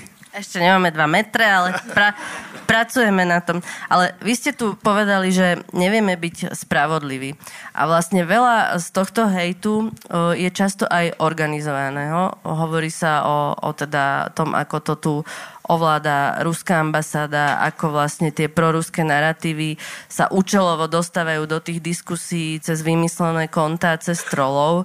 A máme tu rozsudok nad ruským špionom Garbárom, ktorý nieže písal ako keby hejty alebo šíril proruské naratívy, ale reálne sa vlastne dopustil špionáže pre Rusko a tento štát sa s ním dohodol na podmienke, hoci pôvodne mu hrozilo 13 rokov väzenia. Toto je spravodlivý trest? Bol som prekvapený, keď som to čítal, pretože opäť raz, ja som pomerne často prekvapený. A ani nie z práce polície, ale z práce ďalších inštancií našej súdnej moci niekedy, ale súdne rozhodnutia, áno, ja ako policajný prezident by som ich nemal komentovať, majú sa rešpektovať, lebo to vytýkam aj niektorým politikom, že jednoducho neberú ohľad na súdne rozhodnutia. Máme takých súdcov, akých máme čestných súdcov a máme takých, ktorí predávali súdne rozhodnutia za nejaké kabelky, takže ani tá súdna moc nie je čistá, ani tá prokuratúra, aj v polícii máme ešte čo čistiť, ale z roku na rok zmeniť kompletne fungovanie štátu aj v tých bezpečnostných zložkách je nemožné. Ak to niekto očakáva, tak je naivný, potrebujeme čas, to naozaj potrebuje čas a ďalšie generácie, ktoré v tom budú pokračovať. Ale vrátim sa k tomu prípadu. Ak niekto vyzvedá skutočnosti, ktoré sú utajované na ochranu záujmov Slovenskej republiky alebo nejakého medzinárodného spoločenstva, A tá Slovenská republika sa zaviazala tieto utajované skutočnosti chrániť. A sú stupňa utajenia T, to znamená tajné alebo prísne tajné, a niekto s cieľom vyzradiť ich také informácie zhromažďuje. A je usvedčený, je to preukázané, je dokonca nahratý. A padne tam také súdne rozhodnutie, vtedy, keď v Británii za veľmi podobný prípad, v podstate bol identický, vyzvedal tiež na nemeckej ambasáde, tuším v Berlíne to bolo, a posúval informácie ochrankár na tej ambasáde vojenskému ataše ruskému. Dostal 13 rokov a 2 mesiace. Tak to je asi ten rozdiel medzi Britániou zatiaľ a Slovenskou republikou. Takže podľa mňa máme sa kam posúvať. A to neznamená, že vyčistíme policajný zbor, ho nastavíme a bude fungovať podľa našich predstáv a najmä v súlade so zákonom a s dôkaznou situáciou. To isté platí pre prokuratúru a naše súdy. Sme v tom spoločne. To znamená, že keď vyčistíme jednu inštitúciu, to bohužiaľ nestačí. Nemôžeme sa baviť o tom, že tu funguje právny štát presne tak, ako má, a je to učebnicový príklad. Momentálne na Slovensku ja nevnímam, že by sme mali právny štát v takej podobe, akej by sme ho mali mať v 21. storočí ako členská krajina EÚ. No ale vy ste sa o tom rozprávali s niekým na úrade špeciálnej prokuratúry, alebo prípadne ste nejak porozumeli tomu, prečo to špecializovaný trestný súd schválil? Nemal som príležitosť sa ešte o tom baviť. Sem tam sa stretávame, zasa to nie až tak často, že každý má svoje pracovné povinnosti, ale mám to poznačené, určite sa na to chcem spýtať, lebo keby som si nebol prečítal ešte v kontexte ten britský prípad, to rozhodnutie toho sudcu, ktorý povedal, že Rusko ho platilo, aby zradil štát. Aj on zradil štát, zradil Slovenskú republiku, pretože posúval citlivé informácie, ktoré sú v záujme ochrany naozaj tých najvyšších záujmov tohto štátu, aby zostali utajené pred cudzou mocou a cudzými činiteľmi. On ich poposúval pre peniaze zo zištných dôvodov a Slovenská republika sa s ním vysporiada týmto spôsobom. Ja som bol naozaj sklamaný z tohto a určite sa budem pýtať, ale súdne rozhodnutie, ako som už povedal, verejne nekomentujem, akceptujem ich, ale niekedy naozaj sa čudujem na niektorým rozhodnutiam aj ja. Pán Bezák, čo je to vlastne spravodlivý trest? Lebo ľudia si často možno povedia, že veď on dostane ten boží trest. To je vlastne aký? Isté, že nepoznáme všetky súvislosti, takže my môžeme len podľa toho, čo vieme. Vidíte, ako sa aj rozlišujeme medzi tým, čo je ako keby že slovná urážka a fyzická urážka. Teda, zdá sa, že tie slovné urážky alebo tie slovné kriminálne činy akože nie sú až také vážne, pokiaľ sa vám nestane niečo zásadné a sa nezbláznite z toho, tak akože nič sa nedieje. To je nebezpečná. To by trebalo troška zmeniť túto terminológiu. A potom akože existuje ten vonkajší, to je už ten fyzický. Ale samozrejme, že štát má svoje pravidlá. Mal by ich dodržiavať. Poďte sa to po ceste idete rýchlo a za vás zmerajú, tak nie je, že Pán Boh vás potrestá. Ten policajt, takže ten štát má svoje pravidlá, ak tú zákonnosť nedodržuje, tak ako hovoríte, že tak ako má, tak to potom už nám ostáva len taký fatalizmus, však Pán Boh sa postará.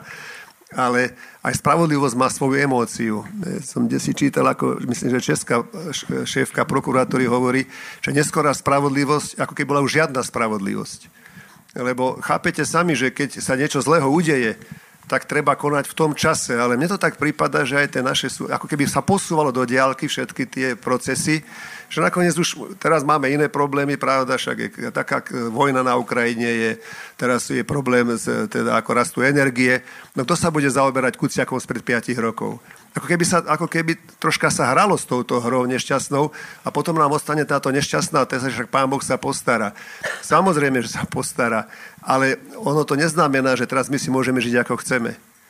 Každý ten skutok, ktorý sa tu deje na Slovensku, aj tieto slovné útoky, aj to nejakým spôsobom vlastne spôsobuje väčšiu chorobu tohto národa, ak to príjmeme. Keď vidíte, že ako ste aj vypovedali, pán prezident, že u nás vlastne dostane peniaze, odfotia ho všetko a on dostane, to už menej nemohol dostať, lebo to ani nebol potrestaný, on sa môže hýbať po slobode, ale to je také, že no, už to druhý raz nerob, mi to príde.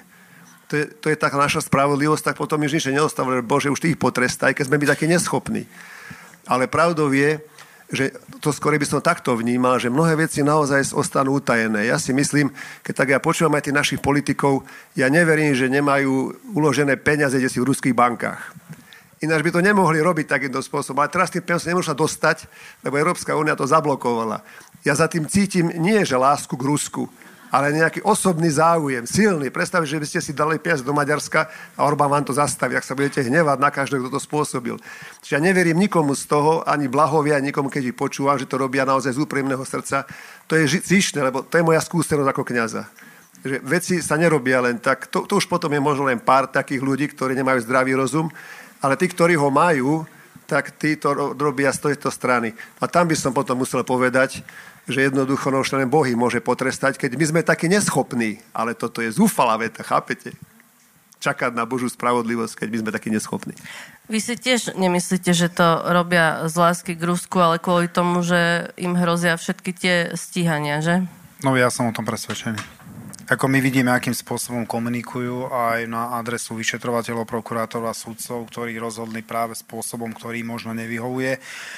A zastrašujú tých vyšetrovateľov, naozaj sa vyhrážajú, takže podľa mňa jediná snaha je tu vytvoriť nejakú teóriu chaosu a rozdeliť tú spoločnosť, viesť do nej zmetok, neistotu a tak získať nejaké preferencie, že? A tak získať nejaké preferencie. Mne neskutočne prekáža, keď v rámci debaty sa neprihliada. Tá naša spoločnosť neprihliada na tú argumentačnú rovinu, ale na tú emočnú. Emócie prebijú v akejkoľvek komunikácii argumenty. To znamená, niekto nie je možno až taký schopný rétor a má proti sebe niekoho, ktorý je schopný rétor a nemá argumenty a v tej politickej debate alebo akejkoľvek iného jednoducho ubije. A to je pre mňa alarmujúce, že nemáme to kritické myslenie. Sme národ, ktorý sadne na lep, ktorý verí hoaxom. A my sa môžeme aj roztrhnúť naozaj ako policajti. Máme tak aj ten Facebook, je to veľmi úspešný projekt a snažíme sa vyvracať tie hoaxy. Je ich toľko, že my jednoducho nestíhame.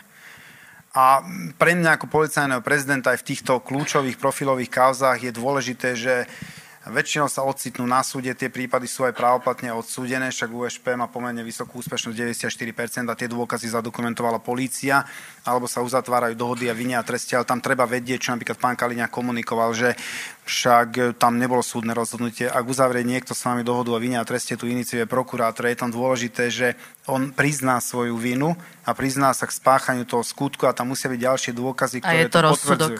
Je to rozsudok, je to iné špecifické riešenie toho konkrétneho prípadu. To znamená, že toto je pre nás podstatné, aby tá polícia takýmto spôsobom pracovala a vyzerá to tak, že zatiaľ sa nám aj darí napriek tomu, že sú nám hádzané obrovské polena pod nohy.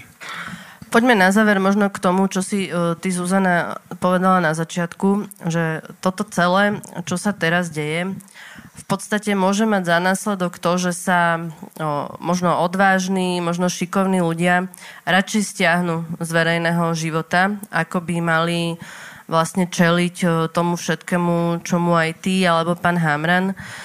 Ako to ty cítiš? Vlastne máš niekedy nejakú myšlienku na to, že radšej sa stiahnem z verejného života?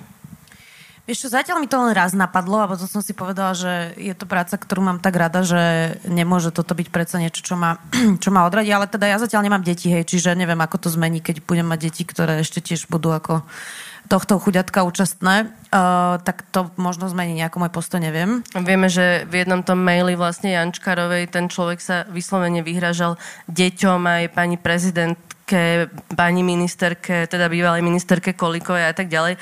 Vlastne vyslovene spomínal deti tých političiek, lebo asi vedia, že tá žena možno aj sama akože vydrží, ale už keď niekto matke siaha na dieťa, tak tie reflexy sú asi úplne iné. No veď preto to robia, tak zatiaľ deti nemám, čiže neviem ti povedať. Ale teda ja musím zase povedať, že posledný rok som mala, akože bolo toho strašne veľa. Hlavne počas toho covidu sa to tak akože vyhrocovalo a ja napríklad posledný rok som sa akože zámerne vyhýbala niektorým kontroverzným témam, hej, že ja som predtým vždy sa vyjadrila aj k nejakým proste kauzám o feminizme a ja sa veľa venujem vylúčeným komunitám, tieto dve témy to koncentruje ako keby nejakú skupinu, hlavne teda mužov, ktorí proste sú buď rasisti, alebo teda mizogíni, čiže to tak, ako som si zobrala, také dve super témy, ktoré to takto koncentrujú. A posledný rok som ako keby trošku si dala akože pauzu, čiže vidím na sebe, že vedome som z tohto ako keby na chvíľku aspoň odišla, lebo som si potrebovala oddychnúť. Dúfam, že to tak nebude trvalo, lebo to by som nebola rada a že nemyslím si, že by sme mali ustupovať, ale je to teda akože ten sprievodný efekt a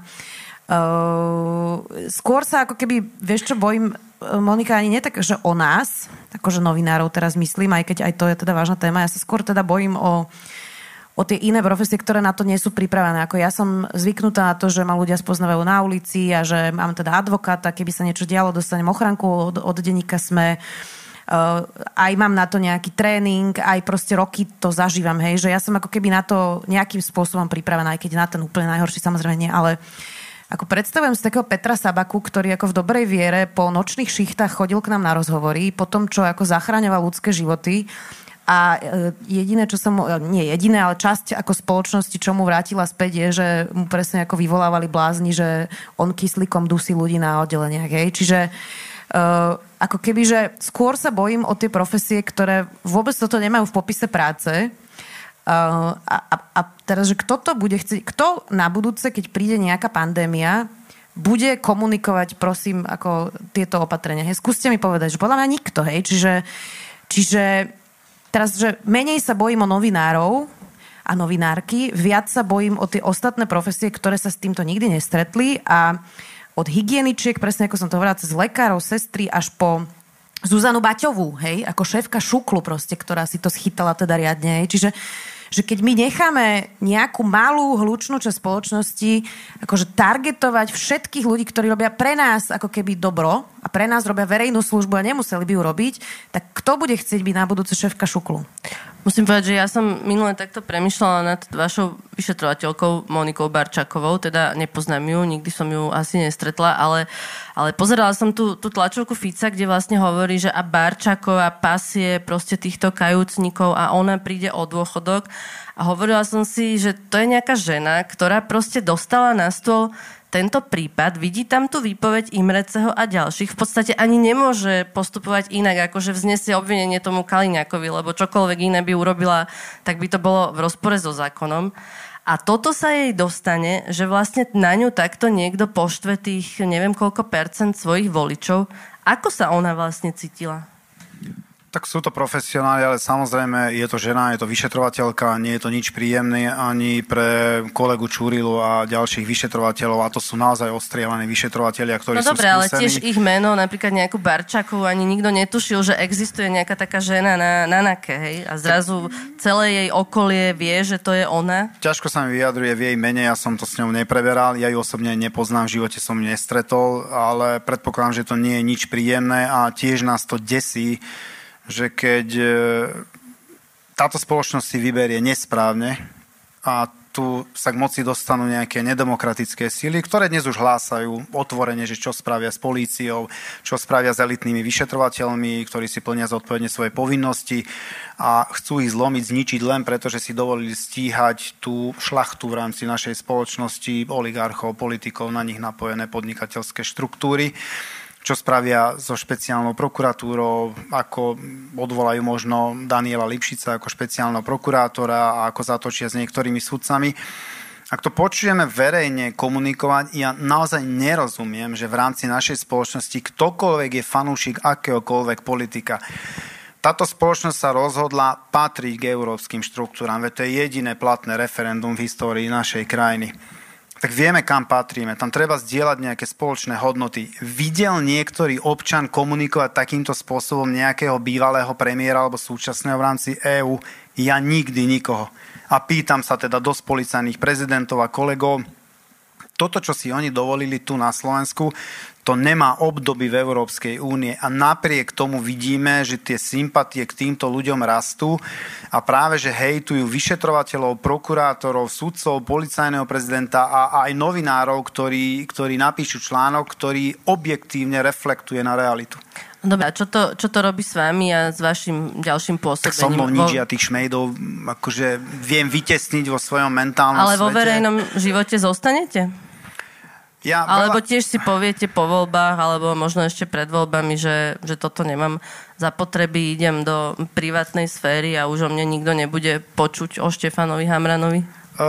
Ja neviem, či sa môžem zaradiť medzi dobrých, akože rodičia mi stále hovoria, že áno, nehambia sa za mňa a to je signál, že asi som to až tak nepokašľal a tiež sa pýtam rodičov, že otec, mama, že povedzte mi, čo mám spraviť, však ty si vodič z povolania, celý život si robil a baník si bol predtým, mama je invalidná dôchodkyňa, že čo s tým spraviť, že ustúpiť a jasne majú jediného syna, tak tiež sa obávajú, vidia tie vyhrážky a otec je tiež toho názoru, že si ma tak obetoval si už toľko tej krajine, že možno nebolo by na čase sa stiahnuť a tú štafetu odovzdať mladším, ale ako teraz, keď sa konečne začalo dariť a ukazuje tá polícia tú svoju pravú tvár našim občanom a tá dôvera v policajný zbor rastie, tak teraz to máme všetko nechať tak a dovoliť týmto ľuďom, aby vytesnili ten priestor tu v podmienkach Slovenskej republiky. Veď to pochováme demokraciu, pochováme právny štát a ja sa neviem pozrieť ďalším generáciám do očí, že sme to hodili za hlavu a len tak sme vycúvali z toho boja. Ja stále som o tom presvedčený, možno je to naivná predstava, že v rámci tejto krajiny v septembri, keď sa zobudím ráno a zapnem si televízor, možno budem celú noc hore, poviem si, že ďakujem Slovensko. No dobre. Ale budeme o vás počuť aj po 30. septembri? Takto, Štefan Hamran bude určite prítomný, ja neviem v akej podobe, lebo možno ma vyhodia. Nepýtam možno sa na podobu, ale či teda budete prítomní aj po 30. septembri? Budem v nejakej podobe určite prítomný aj po 30. septembri. Pán Bezák, pán Hamran povedal takú vec, že ak sa zle rozhodneme, alebo ak sa dobre rozhodneme, čiže ako sa rozhodneme v tom septembri? Tak o tom je ľudský život aj na inej úrovni, samozrejme. Máme slobodu. Ja som rád, že som mohol zažiť tú, po ktorej som túžil. Systém padol, keď som mal 30 rokov a ja som vždy túžil ísť do sveta. A tie hranice sa otvorili.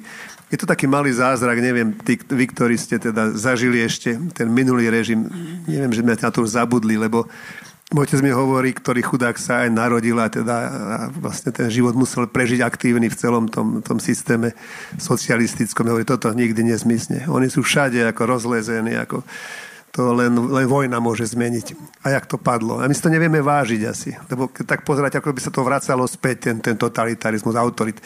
Však o tom je Rusko vlastne stále také isté. To nie je o komunizme ako takom, ale o tom vodcovi, o tej báťuške, ktorá povie, buchne pesťou.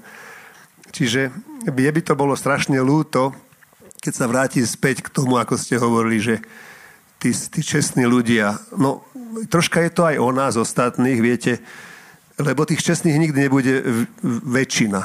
Možno to budú takí jednotlivci, keď tak pamätáte, po tom, ako zabili toho Janka Kuciaka aj s Martinkou, aké zopretie zase takej tej spravodlivého hnevu sa zjavilo na Slovensku, až to zmiatlo s tými, ktorí zase sa, ako keby už teraz, chvála Bohu, už to na to zabudli ľudia sa vracajú. Čiže a za tými všetkým boli aj pomerne mladí ľudia toho slušného Slovenska, ale ja som sa s nimi občas stretol, s tým, že si uvedomujem, dobre, tak nebudem na tej tribúne stáť ako ten hlavný, ale chcel by som im nejako pomôcť. A to je otázka, tak ako pre nás je, do akej miery si vieme my chrániť tých, ktorí sú ochotní sa teda postaviť na tie miesta. Aj pána Hamra napríklad, že dobre, príde zmena, a čo? A my sklopíme hlavy? Tá občianská spoločnosť ešte sa musí dozrieť u nás. My stále, keby sme tak žili, kde si však samé sa to spraví. Žiadne sa to neexistuje. Jednoducho. A to mi je tak ľúto, lebo nadýchli sme sa. Ja som teda mohol študovať aj v zahraničí, pochodil som po svete. Dokonca aj v Rusku som bol, predstavte si. V Petrohrade. Tak mi hovoria tí, čo sa tam baví, že koľký z nich tam boli. Videl som, ako to tam vyzerá tiež. A ja o to nechcem prísť. Čiže ja urobím všetko preto, vzhľadom na moje možnosti, aby som pozbudil tých, ktorí sú ochotní byť na tých miestach, lebo to Slovensko bude stáť na spravodlivých, nie na nespravodlivých, na spravodlivých, ako hovorí jeden z politikov. A on není ten, ktorý by to musel napomôcť. A zase chce byť prezidentom, tak ďakujem. Čiže to už je komédia. Ale a toto by som rád pozbudil vás, aj tí, ktorí nás pozeráte, že vážme si tých, ktorí, to je ako v športe, keď máme tú Hlohovú alebo toho Gáborika. Není ich veľa, ale oni nás potešujú. Ja keď teda vidím, ako sa im darí, tak sa cítim byť lepšie Slovákom. Ale to nie je len o nich. To musí byť aj o tých čestných ľudí, o tých, ktorí na tých miestach naozaj bojujú, aj o tejto prokurátorke, ktorí sa stávajú, že sledujme to troška, lebo každý z nich nejakých poznáme. Ak sa im niečo bude stať, nejaká krivda, píšte o tom rýchlo, aby sme sa... Lebo celý ten náš systém stojí na tom, do akej miery tí spravodliví, alebo tí dobrí, keď to poviem, nechajú, aby to zlo mohlo pokračovať ďalej. Ak to necháme, potom je to aj môj problém, samozrejme, ale už v tej zásadnej miere tomu môžeme napomôcť aj bez toho, aby sme boli každý z nás generálom alebo na významnom mieste. Lebo keď nepomôžeme tým slušným, tak neslušní to zoberú do ruky a už potom nič neostáva, len čakať, kedy príde tá zubata z Kosova. Ja už som si ten svoj život prežil dosť a nechcel by som, aby to skončilo zle. Takže chcem vás pozbudiť, tie, aj ktorí ste tu, aj ktorí pozeráte, aj celé Slovensko, že vážme si tých, ktorí sú naozaj charizmatickí v tom dobrom zmysle slova. Pomáhajme, vytvorme, povedzme, k tomu aj zdroje, fondy, a aby tí ľudia neostali v biede, lebo ak teda naozaj prídu tie dôchodky výsluhové, ako sme počuli, ako im pôjdu po krkoch, budeme sa len prizerať, tak musíme im pomôcť nejako, aby sa oni nebali, lebo zasa z ničoho sa žiť nedá, viete. Ja som to zažil, že zrazu som bol hrdinom proti svojej vlastnej vôli, ale nič som nemal. Jednoducho, zrazu som už prišiel o všetko, aj ekonomicky. Ale boli, chvála Bohu, ľudia, ktorí mi pomohli. A už teraz tak cítim aj ja sám tú zodpovednosť, ktorú vám nemáte, ani vy taký pocit, že už tá situácia bola v vašom živote, keď vám pomohli druhý, tak pomôžte aj vy. To je o Slovensku, o nás. Tak budeme si držať palce. Ďakujem veľmi pekne, že ste prišli. To boli Zuzana Kovačič-Hanzelová, Robert Bezák a Štefan Hamran. Ďakujem ešte raz a pekný večer.